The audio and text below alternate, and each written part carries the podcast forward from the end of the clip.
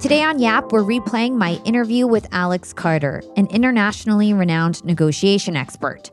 Alex is a professor at Columbia Law School, a Wall Street Journal bestselling author of the breakout book Ask for More, and she's also the number one female negotiation keynote speaker. In this episode, we discuss the ins and outs of negotiation, from initiating a negotiation to learning the common negotiation pitfalls. We dive into the power of silence in a negotiation and how to use your emotions to make more informed decisions. And lastly, we discuss the questions you should ask yourself before even starting a negotiation. Stay tuned to learn how to nail any negotiation and get what you want from one of the top negotiation trainers in the world, the brilliant Alex Carter. Hey, Alex, welcome to Young and Profiting Podcast. Thanks so much for having me. I'm excited to be here. Of course, we're excited to have you. So, congratulations on your recent book, your first book, Ask for More. And just to give our listeners some context in terms of, you know, how popular and how impressive this book is, I'd like to, uh, you know, rattle off some accolades. So, it was charted on the Wall Street Journal's bestsellers list. It made Kindle Store's top 15 in the business conflict resolution and mediation genre. And it's on Amazon's top 20 for business negotiations. So that's amazing. Congratulations. Um, how does it feel to like have your first book be such a hit? Oh my gosh. You know, it's interesting. I think like many people, I had a different vision for what this year and what the book promotion process was going to look like. You know, I imagined myself flying, and I had, I had engagements booked all over the US and all over the world. And so it's really been interesting because I'll be honest, you know, in mid March, when everything blew up and I thought, oh my goodness, I'm going to be doing this tour from my home. I had a few moments where I thought, this is really not what I wanted. This, this feels like a loss. But I, I have to tell you that what's been great is not only has the book done really well, but I feel like it came out at a time, while it wasn't the most comfortable for me, it was when the book could do the most good for people. Because it's never been more important to negotiate than right now and and the skills can be an absolute difference maker for people. So in that respect it's been great to reach a lot of folks. And i get emails from people every day saying you helped me get 30,000 more on a job offer, or I just raised my prices 53%, or I just got my spouse to take off their shoes when they come in the house. And all of those are great wins, and I'm thrilled to be part of it.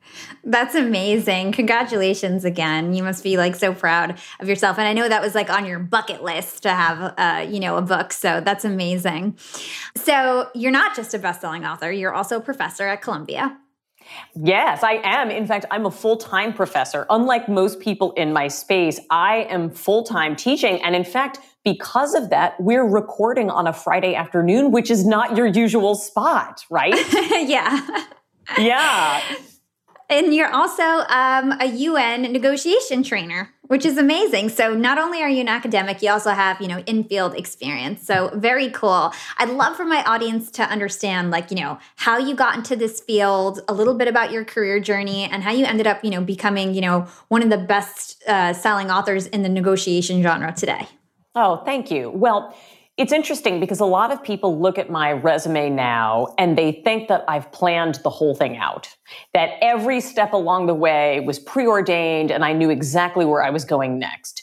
The truth is that I never knew where I was going next. What I tried to do at every stage was I made the best relationships I could. And I knew that one day one of those relationships was going to open up the next door.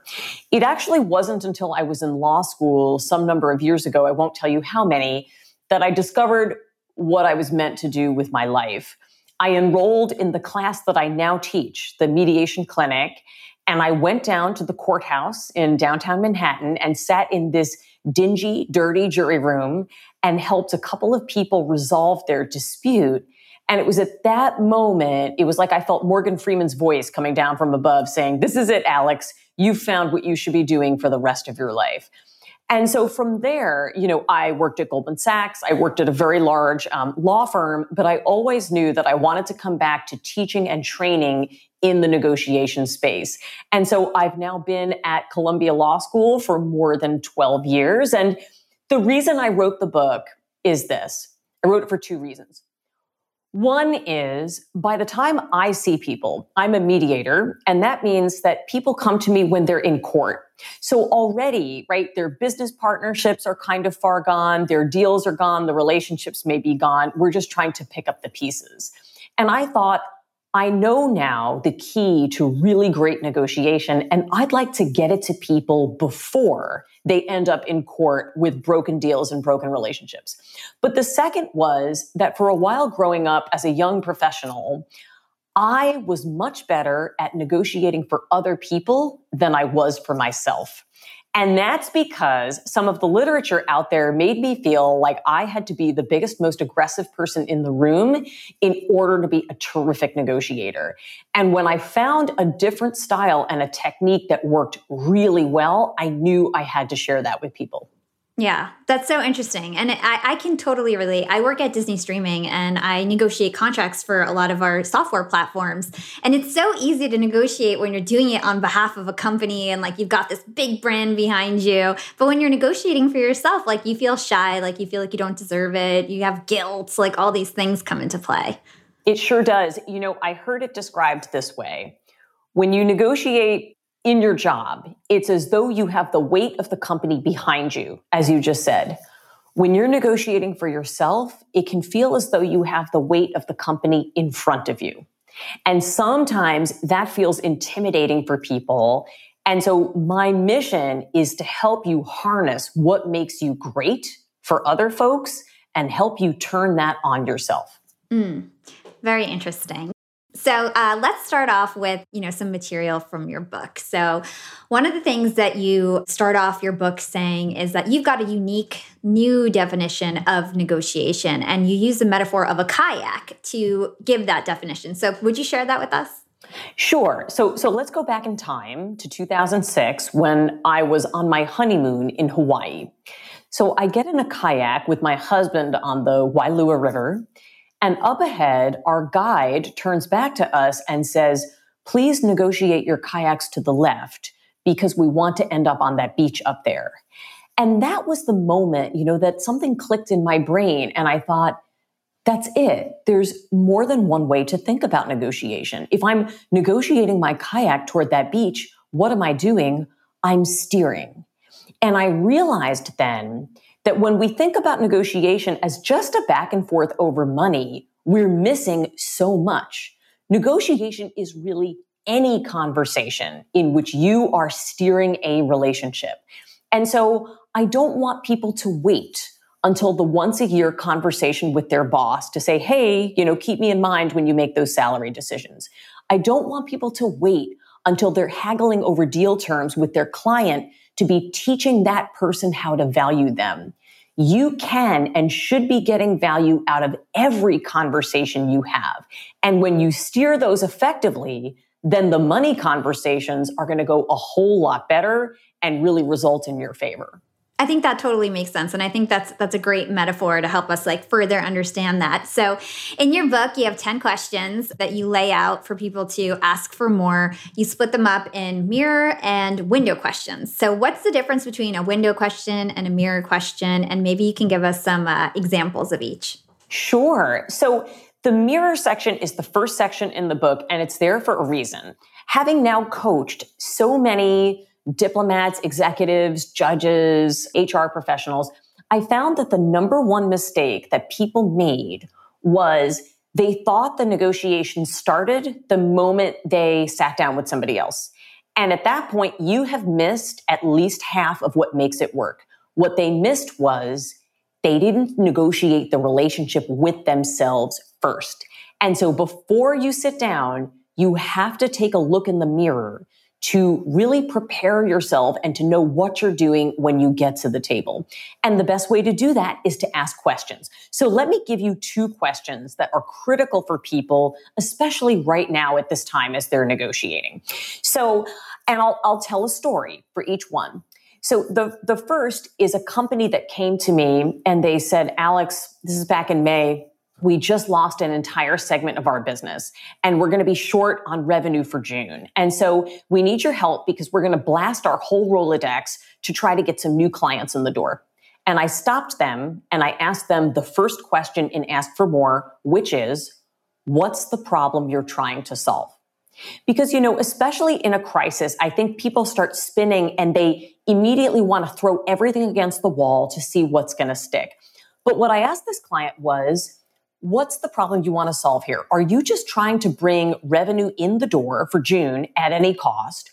Or are you trying to figure out how to pivot your business? Are you trying to figure out your best yeses for here and beyond? In which case, we're not blasting 2,000 people. We're sending targeted pitches to five or 10, defining the right problem. The second scenario is a very senior person at an organization who told me that she was really great at negotiating for other people, but really struggled to do it for herself. And so I told her to ask the question from chapter four of Ask for More, which is, how have I handled this successfully in the past? Do you know that if you go into a negotiation having just thought about a prior success, you're likely to perform better? And so often we're going in doing exactly the opposite, right? We're going in thinking, oh God, last time this didn't go well or I messed this up. No, think about a prior success and write down in detail how you achieved it. Because here's the thing if you are great for the company, right? I want you to write down how you are great, what makes you great, and then you can take those strategies and use them on yourself. Mm. I think that's excellent advice. And I love that, um, you know, your advice there about writing down, you know, past negotiations that you won and what you did and what you felt. And it relates to a concept that I talked about recently on my show called a confidence journal, where, like, you know, when you do something well, like you performed well, whatever it was, you write down those memories and then you can basically re-trigger yourself in situations where you might not even be you know thinking about it. More naturally you'll be more confident or better at negotiation in this example. 100% i love that. I've been keeping a version of that but now i'm going to call it a confidence journal. Thank you. Of course. Cool. So mirroring just like to recap for everyone mirroring is really holding the, up the mirror to yourself and asking internal questions to better understand what the problem actually is and what you're trying to solve, right? Yes, that's exactly right. And it doesn't have to take a long time. I promise. These days, I do the mirror questions like almost every day. I can get through them in 15 minutes. And in 15 minutes, I have a plan of action and I'm clear on what I need to do. Yeah, so the negotiation doesn't actually start when the negotiation happens when you're in front of the other person. It happens by yourself first. So, what about window questions? What are those about? Sure. So, let me give you two questions that I think are really killer from the window section. And this is when you're sitting down with somebody else. Okay. So, you've looked in the mirror, you've done that, you're ready. Okay. First story uh, remember the company that um, was suffering during coronavirus. So they called me and they said, all right, we've got a huge meeting coming up. And we've met with this, um, this is a product uh, supplier, and they're meeting with the distributor. So they said, We've met with this distributor twice before. We showed our gorgeous pitch deck. We thought we had the deal. We didn't get the deal. So I said, Okay, we're going to try something different this time. This time, they didn't show the deal. They went in, sat down and they asked the first question in the window section, which I'm going to tell you, it's kind of a trick because it's not a question at all. They said, Tell us how you're seeing the sector and where our product fits in. Tell me or tell us are the two magic words that you should use to start every negotiation whether you are negotiating with somebody in the home over the home office or whether you're trying to land a six figure deal during coronavirus. When they did that, the distributor sat back in stunned silence for a couple of seconds and then said, Okay, you want to know why you didn't get the deal? Here's why you didn't get the deal. And she gave them the keys to the kingdom. They didn't need to show the pitch deck. They asked one question and then they were silent and they landed the six figure deal. So tell me, Start it with every occasion and watch. You will get the most information and you will generate the most trust from the other side. Two key things that you need for your deal. Second question is I wonder how many of your listeners, or maybe even you, has ever hesitated to negotiate because you're afraid you're going to get a no? Sound like anyone, right? Yeah, a lot of course. Of, yeah. Yeah. So here's the thing you don't need to fear the no ever again because you simply ask this question What are your concerns? Do you know that after, you know, around March 9th, when every single aspect of my book tour blew up, so I had a bunch of book sales that were tied to in person events. And people canceled those events, and everybody said, no, we're not going to do a digital event. So I called up and I would say, one by one, what are your concerns? The first person said, well, we've never done this before, and we're not sure how to run it on our platform. And I said, would it help if my folks did it? Yeah, that'd be great. Okay, great. Let's do the event. Next person, well, we're not sure if our employees would want it, a digital event. How might you find that out? Well, I guess we could survey them. Sounds great. They all want the event. So one by one, I saw how I didn't have to fear the no and I didn't have to argue. I could simply ask a question and then the other person would diagnose the problem for me.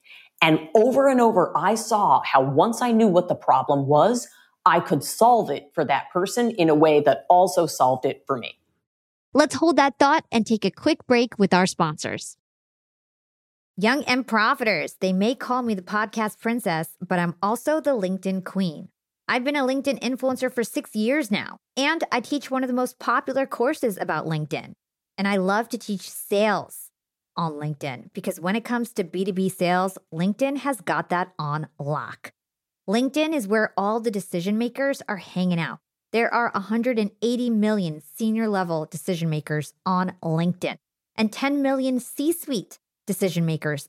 These people are on LinkedIn and they're in the mode to buy. They're using LinkedIn for their buying journey to research vendors or sales reps that they might work with, to look up how to solve their problems, to learn from industry thought leaders. They are in the mode to buy, whereas on other platforms, they're in the mode to be entertained. You want to get them in the right mindset. You want to cut through the noise with LinkedIn ads. In fact, 79% of B2B marketers rate LinkedIn as their top channel for paid media. And LinkedIn has the best targeting because they've got all these different inputs. People are putting their resume basically up on there. And so there's so many keywords that they can use to target the right decision makers so they can hear about how you solve their problems. And I've got a special gift for all you young and profiters who want to try LinkedIn ads. You can get a $100 credit. LinkedIn was super generous if you want to make B2B marketing everything it can be and get a $100 credit on your next campaign, go to linkedin.com slash yap, Y-A-P. Again, if you want to claim your credit, go to linkedin.com slash yap. Terms and conditions apply. Young and profiters, we are all making money. But is your money hustling for you? Meaning, are you investing? Putting your savings in the bank is just doing you a total disservice. You got to beat inflation. I've been investing heavily for years. I've got an E Trade account, I've got a Robinhood account, and it used to be such a pain to manage all of my accounts. I'd hop from platform to platform. I'd always forget my Fidelity password, and then I have to reset my password. I knew that needed to change because I need to keep track of all my stuff. Everything got better once I started using Yahoo Finance, the sponsor of today's episode. You can securely link up all of your investment accounts in Yahoo Finance for one unified view of your wealth. They've got stock analyst ratings, they have independent research. I can customize charts and choose what metrics I want to display for all my stocks so I can make the best decisions. I can even dig into financial statements and balance sheets of the companies that I'm curious about. Whether you're a seasoned investor or looking for that extra guidance, Yahoo Finance gives you all the tools and data you need in one place. For comprehensive financial news and analysis, visit the brand behind every great investor, yahoofinance.com, the number one financial destination, yahoofinance.com. That's yahoofinance.com.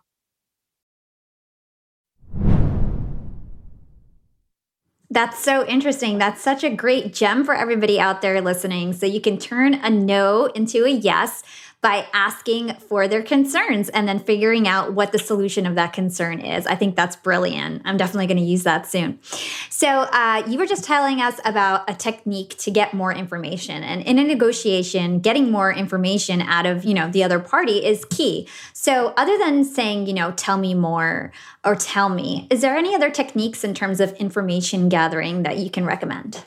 Mm-hmm. Yes, absolutely. It's three words that I would love people to memorize. And those three words are land the plane.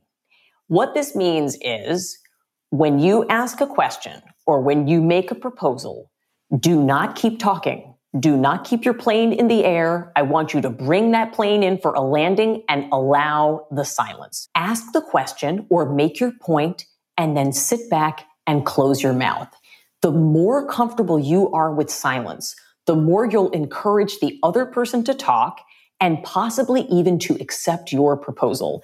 Silence is like going to the gym. You have to work out and work up a tolerance for it. And the more you do it, it is incredible how much more money you will make, how many deals you will close, or honestly, how much closer you'll get to people. You know, I lost my voice for one week and at the end of the week, I felt closer to my daughter, my husband, and my colleagues than I did before. That's so funny. I think that's great advice. As you don't really think about that being silent as being a negotiation tool. Um, some other negotiation experts they talk about mirroring in the sense of repeating the person's last three words. What do you think about that strategy?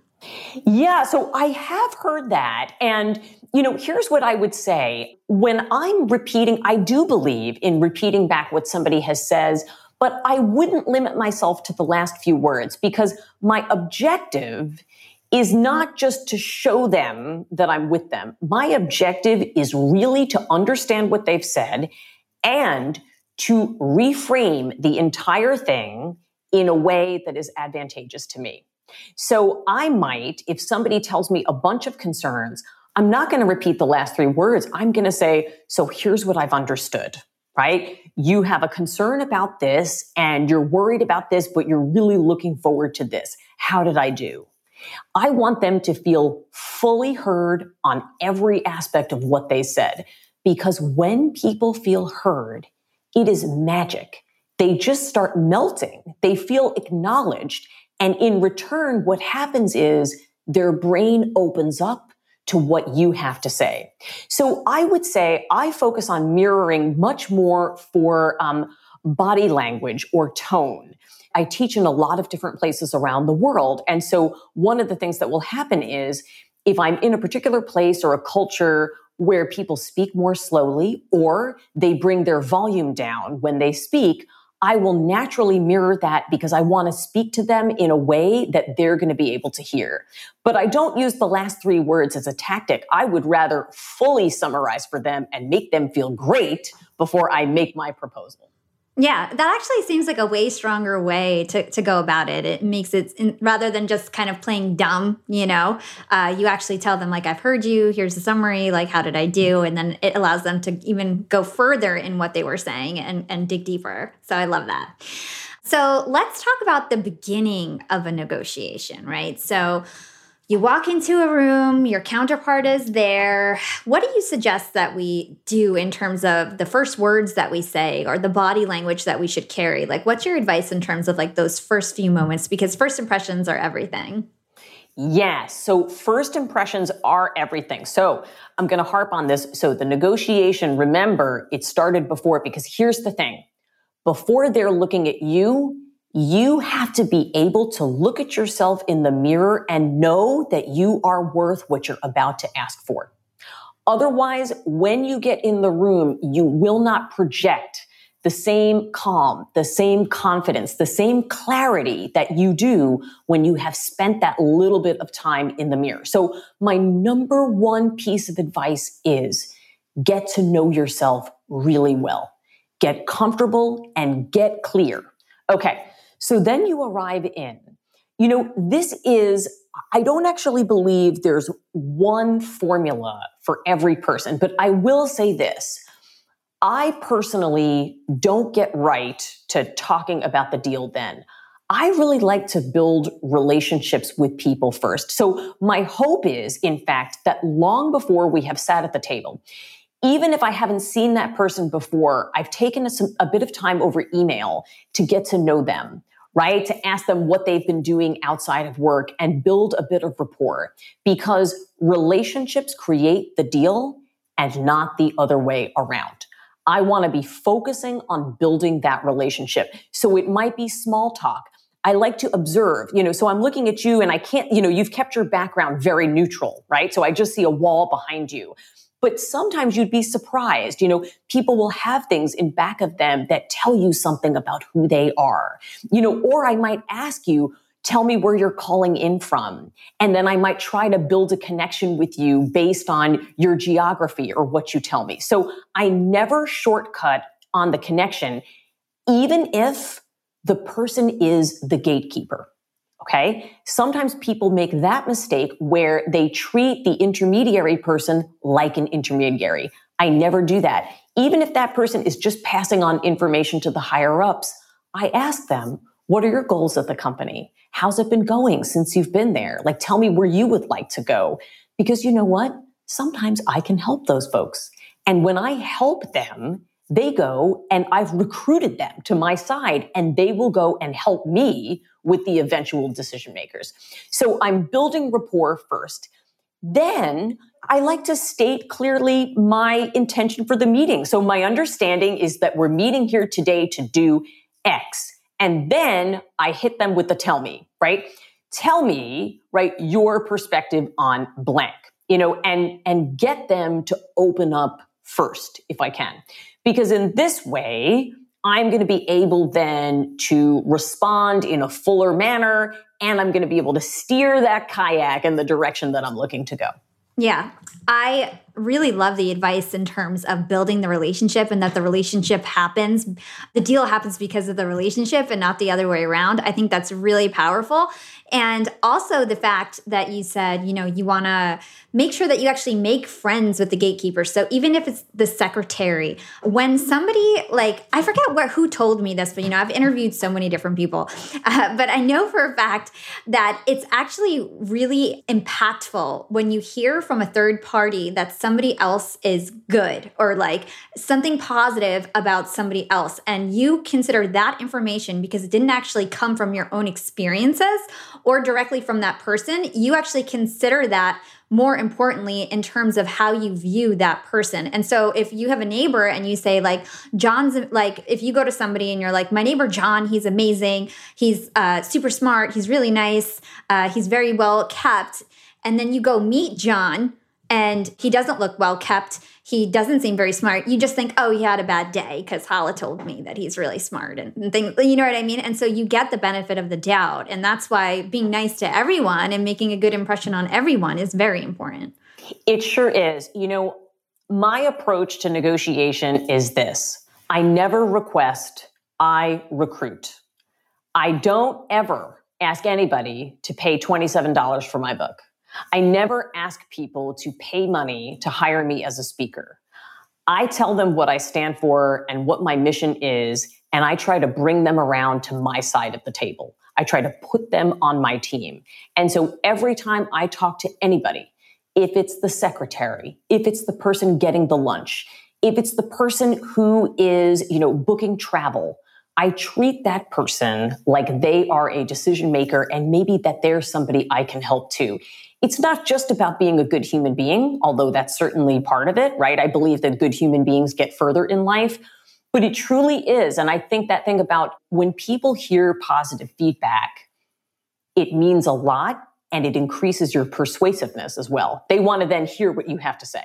Exactly. I totally agree. So I'm going to switch gears here a little bit. I did find out from my team's excellent research that you are the executive director of a nonprofit organization. It's called Stand Up Girls and you work to educate girls from underserved communities with communication skills necessary to succeed in a male dominated workplace.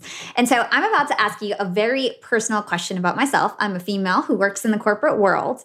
And uh, you obviously have experience in terms of giving, you know, females guidance. And I think there's probably other women who are facing some of the things that I'm facing right now. And so I'm just gonna like, no one has ever heard this. I'm just gonna lay it all out. So I just had my 360 feedback at Disney. And uh, prior to Disney, just so everybody has context, I worked at HP. I, you know, was promoted five times. I was a leader. I really was respected. And at Disney, everything's great. I'm still respected. But suddenly in my 360 review, I got the feedback that I'm abrasive. Okay. And I've never heard this feedback before. I worked at HP for five years, never heard that feedback one time.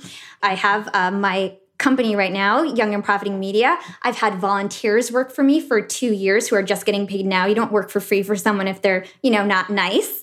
Um, also led organizations of volunteers, had a website previously, was president of many organizations, always very well respected, always told I was friendly, nice, fair. And now all of a sudden, there's a senior executive who is saying that I'm abrasive. And I've heard this a few times. And now it's in my 360 uh, feedback review. And my direct manager actually took it off and said, That's not correct. I'm with you on many calls, many meetings, and you're actually not abrasive. I don't know where this is coming from. And I've heard this a few times from other people that this person is saying that I'm abrasive, uh, when really I'm just the leader and I'm not afraid to like stand my ground. And I've led huge projects and held people accountable. And, you know, that's my job, right? And I've saved thousands and thousands of dollars for Disney uh, being a good negotiator and getting projects shipped on time. So it's weird that all of a sudden I'm being called abrasive eight years down into my career out of nowhere. And I don't think people's personalities change that quick. So I'm, you know, self aware enough where I kind of heard that feedback and like laughed and like, yeah, okay, I'm abrasive. Like tell tell that to the 20 people that work for me and and like, you know, the hundreds of people I've met in my life. They'll tell you otherwise. And so I kind of like, you know, put that in the back of my head and my manager was like, "We're taking this off. This is not even true, right?" And but for other women out there, how can we tell when something is sexism or when something is feedback? Because to me this felt like sexism. Yeah, I'm so glad you raised this. I really am. And I just, if I could get personal here with you for a second, Hala, like I, I simultaneously heard you saying, I know this is ridiculous. And yet you told me about all of the people in your life who think this is not true. It, it was almost as though you were looking to convince me and to convince yourself. So the difficulty with this feedback is, right? that anytime we hear that word, there are a few of those words, right, that women get, right? And, and some of them we probably can't say on this podcast, but, but abrasive is one of those. It feels like a coded word. And what's so hard about it is that there can be 98% of you that thinks this is absolutely not true. But there's 2% of you that it gets in your head and makes you wonder, right? It makes you doubt yourself just that little bit. So I first of all want to say I'm so glad that it seems that as though you have triumphed over this and you have a mountain of evidence. So here's the thing. Part of what I want people to know is women in negotiation walk a tightrope. This has been demonstrated by research where on the one side, Hala, we are too nice, we're worker bees and we don't have leadership potential, right? And on the other side, we are considered aggressive or abrasive or the B word, right? So, so that's what people get called, okay? And I, I want to give you a spot of encouragement because do you know, in fact, that the late, great Justice Ginsburg, so she went to Columbia Law School where I graduated from. She graduated number one in the class, and her nickname was the B word. And when somebody told her, you know, this is your nickname, she said, Can I say this, by the way? Yeah. She said, Better bitch than mouse. that was her response. Okay. So that's the first thing I'm, I'm going to tell you. I too had this uh, version of this feedback when I was in law school competing in a prestigious competition, I was told that I was too aggressive, that I had cut my male colleagues off when I was keeping track and they had cut me more off than I had cut them. And the last piece of feedback I got was charming. It was that my voice didn't match my body type because I have a big, loud, commanding voice and I'm a small person. And I remember thinking, wow, you thought that in your brain and then you said it out loud. Hmm. So, so here's what I want to say. Oftentimes, these coded words, you know, that people use in the workplace against women are just that. They are code, right? For please stay in the box that I would like you to be in.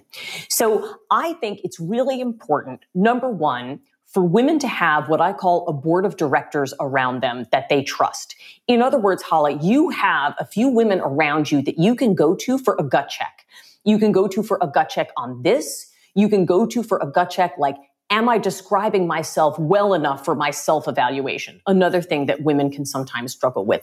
So you have people around you who can truly speak truth into your life. And so you can help decide what is feedback and what is BS, right? Okay, so that's the first thing to do.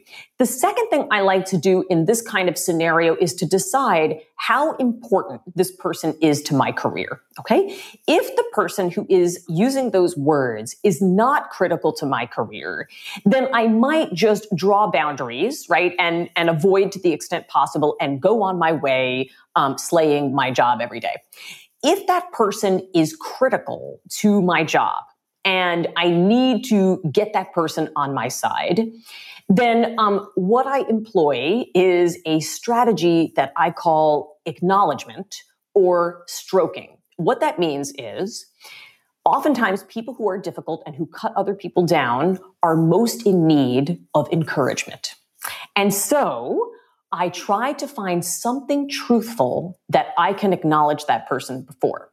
I'm not going to say, for example, Bob, you've always been a champion of gender equity in the office, if that's not true. But I might say something like, Bob, you know, your opinion carries great weight around here. And when you speak positively of someone, people really give that meaning. And so I'm here today because your, you know, good opinion means a lot to me personally and professionally. And so I want to raise this difficult subject with you to see how we might get to a place of understanding so that I can help you better and I can, you know, help the company by getting to the place I want to be. Right? So a little bit of acknowledgement up top. It's like sugar that you use to deliver the medicine. So sometimes that can work where somebody's difficult and you really need them to be on your side. Recruit them. Yeah, I think I think that's great advice. It's kind of like addressing the situation, uh, making them feel heard, and then trying to, I guess, flip the story a little bit towards your own direction because it's it really sucks for women to be that we can't like just be leaders and, and we've got to just play this act and be so nice when why can't we just like be regular in business like everyone else? I just don't understand. Absolutely. It is it's so frustrating and and I will say you're far from alone if I could give one more strategy, I do think that in the moment, if you get something offensive like this, okay, like I knew a woman very high up at a company, a diversity and inclusion specialist, and very, very senior. She asked for more money and she was told, don't be silly, your husband makes more than enough. She was frozen into silence. She had no idea what to say. And we talked about it afterward. And what I would advise for her is the same thing I would advise for you. Let's say in the moment you're told by this person, you're abrasive. I summarize and then I say, tell me more. So I would advise her to say, okay, so let me just recap. So we're here today to talk about my compensation for the job that I'm doing here at this company. And you've told me that, um, uh, don't be silly because my husband makes more than enough. Did I, did I get that right? Okay, let them, sometimes by then they have enough self awareness to say, oh God, that was bad. And then if they don't, I would say, could you tell me more about that? And then I would sit in silence, right? And here, if somebody's calling you abrasive, I would say, abrasive. Okay, interesting. Can you talk to me more about that? Or can you tell me more about what abrasive means? Because it forces the person to get really concrete and if they don't have a reason, if it's just that they don't like that you're a leader, it's going to force them to see that. We'll be right back after a quick break from our sponsors. Young and Profiters, I'm about to be jet setting all over the world. I'm going to London, Cancun, New Orleans, and New York to speak. I'm going to be up there with the bright lights and I want to be spiffy. I want to look fresh. And so I'm going on a big shopping spree. I got to get clothes, I got to get hair stuff, skincare stuff, makeup. But I'm not going to feel guilty about this shopping spree because Rakuten's Big Give Week is back. Rakuten is the shopping platform for savvy savers. From May 6th to May 13th, they're having their biggest cashback event of the year. I'm talking about 15% cashback at hundreds of stores with additional cashback bonuses. And they've got so many stores participating in their big give week. So when it comes to clothes, I'm looking at Splendid and Good American. And when it comes to beauty, they've got so many good stores participating. They've got Ulta, Fenty, Bobbi Brown, Bluemercury, and all the products that we love. Now we can get cash back. It's like getting a discount on the stuff you're going to buy anyway. It's absolutely amazing. They even have travel brands. So that's going to be super convenient for me with all my upcoming trips. Expedia, hotels.com. You can get deals on everything from electronics to home goods to travel and beauty. Young and profiters, you're going to want to grab this limited time deal with both hands. You get high cashback rates for only eight days. So hurry. Membership is free. And when you sign up and shop today, you get an extra 10% cashback boost. That's an extra 10% cashback on top of the 15% cashback. You won't see higher cashback rates than these. Go to Rakuten.com or download the Rakuten app at R A K U T E N. Shoppers get it. Young and Profiters. Yap Media is growing so fast. I have 10 open roles just this month. In the past, it would take me so long to find hires. I have to go on all these different job sites. I have to create my own skills assessments. That's why I let Indeed do a lot of this heavy lifting for me. Indeed is the powerful hiring platform where I can attract, interview, and hire all in one place. Indeed has things like skills assessments, where when we have specific roles, we can find an assessment that matches that role and we can make sure they have the skills that we need. Then I can focus on culture fit. I can make sure they're scrappy enough and are obsessed with excellence and do all the things that we need to do for them to fit in at Yap. And Indeed streamlines hiring with powerful tools like Instant Match. An Instant Match basically matches you with candidates as soon as you put up a job post with people who are qualified right away. It's instant. And the best part is it gets better as you use it. So now when I use Indeed, especially when I'm hiring for similar roles, I get people right away where they know that I'm going to like the candidates because they can see what my preferences were in the past. It gets better as you use it. According to US Indeed data, the moment Indeed sponsors a job, over 80% of employers get candidates whose resumes are a perfect match for the position. It's like waving a magic wand that gets better as you use it. So I love using Indeed. We've found a lot of our A players on there. Join more than 3 million businesses worldwide who count on Indeed to hire their next superstar like we do at Yap Media. Start hiring now with a $75 sponsored job credit to upgrade your job post at indeed.com slash profiting. Offer is good for a limited time. Claim your $75 sponsored job credit at indeed.com slash profiting. Again, that's indeed.com slash profiting. And support the show by saying you heard about it on Young and Profiting Podcast. Again, it's indeed.com slash profiting to get your $75 credit. Terms and conditions apply. Need to hire? You need Indeed. Young and Profiters. As you may know, I launched my LinkedIn Secrets Masterclass a little bit over a year ago. It was my first course. And so far, I've generated well over $500,000. And the best part is, I didn't have to figure out how to set up my mastermind subscriptions, how to do abandoned cart targeting, and all of that tech geeky stuff. I just left that all to Shopify. Shopify is the global commerce platform that helps you sell at every stage of your business. And if you're in that I need to sell more with less stage, Shopify Magic is your AI superpowered sidekick ready to whip up captivating content that converts. And it doesn't matter if you're selling digital products or vegan cosmetics. Shopify helps you sell anything, anywhere, from their all in one e commerce platform to their in person POS system. Stop those online window shoppers in their tracks and turn them into loyal customers with the internet's best converting checkout. I'm talking 36% better on average compared to the other options out there. It's no wonder Shopify powers 10% of all e commerce in the US, including huge global brands like Allbirds and Thrive Cosmetics. It took me a day to set up my Shopify store.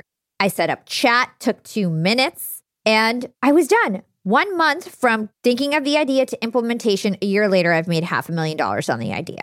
That's what it takes in 2024 just a good idea and then utilizing a platform like Shopify that can help you make it a reality. There is no excuse these days. If you've got a good business idea and you think you'll be a good entrepreneur, you don't have to wait any longer. You don't have to be super techy, and you never have to worry about figuring it out on your own. Shopify's award winning help is there to support your success every step of the way. Sign up for a $1 per month trial period at shopify.com slash profiting. That's all lowercase. Go to shopify.com slash profiting now to grow your business no matter what stage you're in. Shopify.com slash profiting.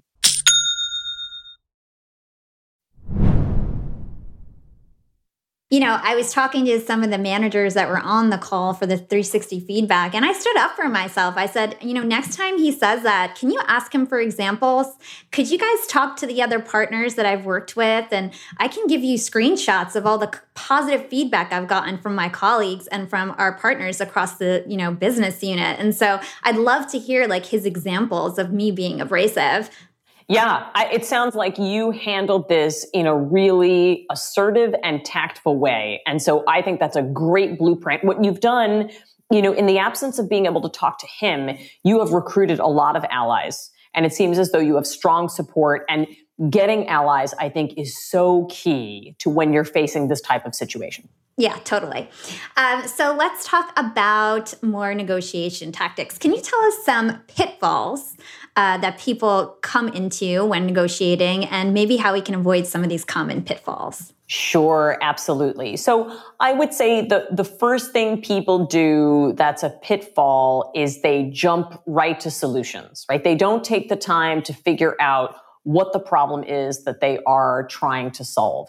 And right now during coronavirus, it's really, really important because companies, this is a make or break time. If you are out there solving the right problems and you take that time to figure out where is the market going, where am I going in my career, what problems can I solve, you're going to come out, you know, really successfully. I think folks who rush through and are just trying to toss out solutions are going to struggle a bit more in this market. Um, you know, another pitfall that people make that we haven't yet talked about is they ignore the importance of feelings. You know, in my book, I call feelings the F word because it's something that folks often don't want to talk about. We think that feelings get in the way of our deals when actually feelings are how we make decisions. Do you know there's neuroscience research to show that people, so this one neuroscientist studied people whose brains were totally intact except for the one part that processed feelings. And do you know what happened? Those folks could talk about a decision all day long, but they couldn't make the decision. So here's what I want people to know. Use your feelings to your advantage. Before you go into any negotiation, I want you to write down what do I feel? And then write it all down. The good, the bad, the ugly, the stuff that you like to feel, and the stuff that you wish you didn't feel. The reason is that when you write those down in advance, you're going to feel calmer and more controlled once you get to the table. But also, Hala, there's magic in feelings. Sometimes I'll ask people, okay, what do you need out of this deal? And they'll say to me, like, God, I, I don't know. I, I'm just not sure what I really need to achieve. So then I ask them, I want you to write down all your feelings. And then every single one of the negative ones, okay? So let's say somebody tells me, I feel disrespected or I feel unacknowledged. Flip those around, and that's what you need. You need respect, you need acknowledgement. So take your top few negative feelings, flip them around, and now you know what your priorities are when you go and sit at the table. And how can we like do that covertly? Like how can we get insight into someone's feelings without like directly asking them or do you suggest that we just directly ask them? Okay, good question. So the first step is to be talking about your own feelings, right? And that's the mirror part of this that I just talked about. Writing down your own feelings, right? So Hala, let's imagine you were going in to talk with that gentleman, right? You would be writing down everything that you're feeling in advance, and that would really help you when you went into the room, okay? Once you're there, you know, people often express feelings without ever using the F word. Okay. So oftentimes what will happen is I'll see it on their face. So the benefit of looking in the mirror before you sit down with somebody is that your mind is more clear. So what that means, Hala, is I'm looking at you and no pressure, but right, I'm looking at you. I'm looking at everything you have in the background.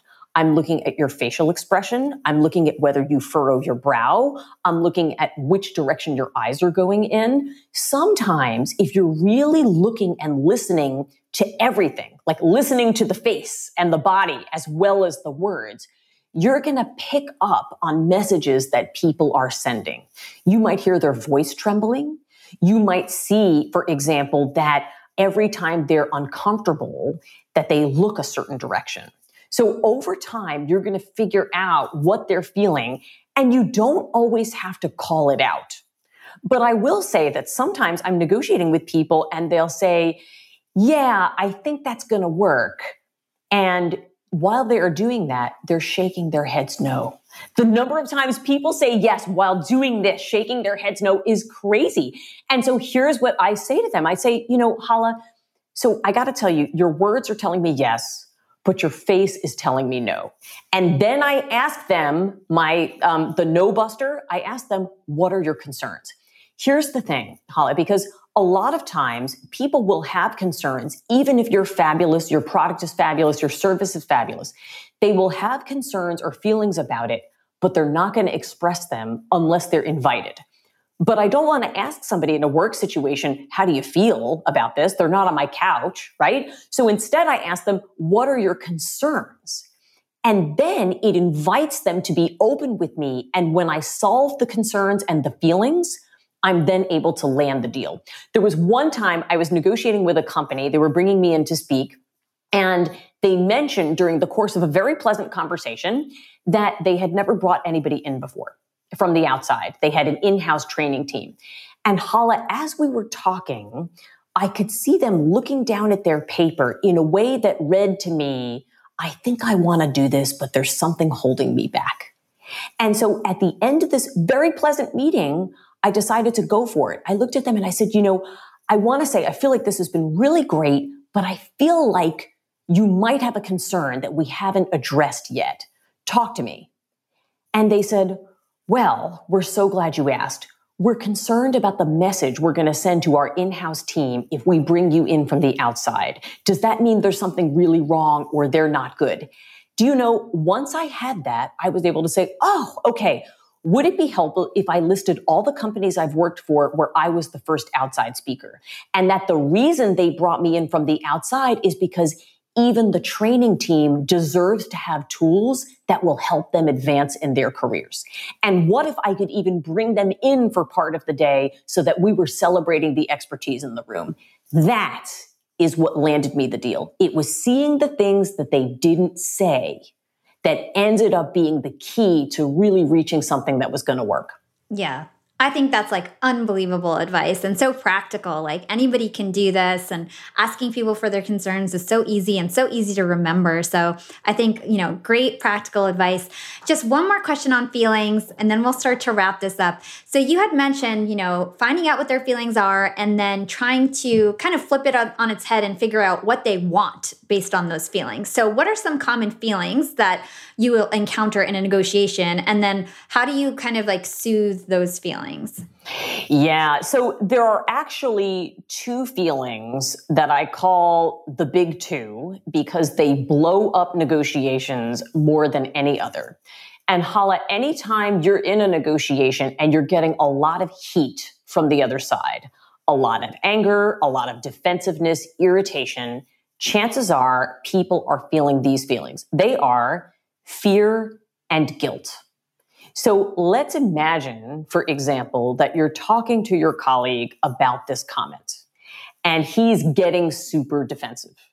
Chances are he is feeling a little bit of fear, like, what does this say about me? Is this going to boomerang back on me? Like, what are they're going to be the ramifications of this?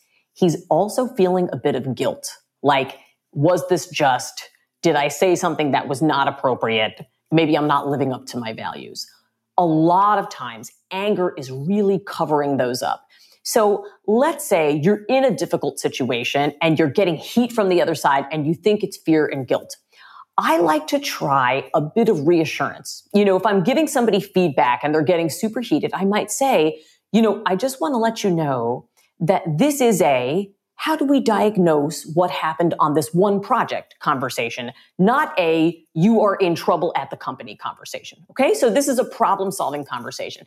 The second thing you can do, right, is then to, you know, give people options and say, you know, how would you like to approach this, right? Or what are your thoughts on how we could solve this issue between us? So, a bit of reassurance, focusing on the problem to solve, and giving people options.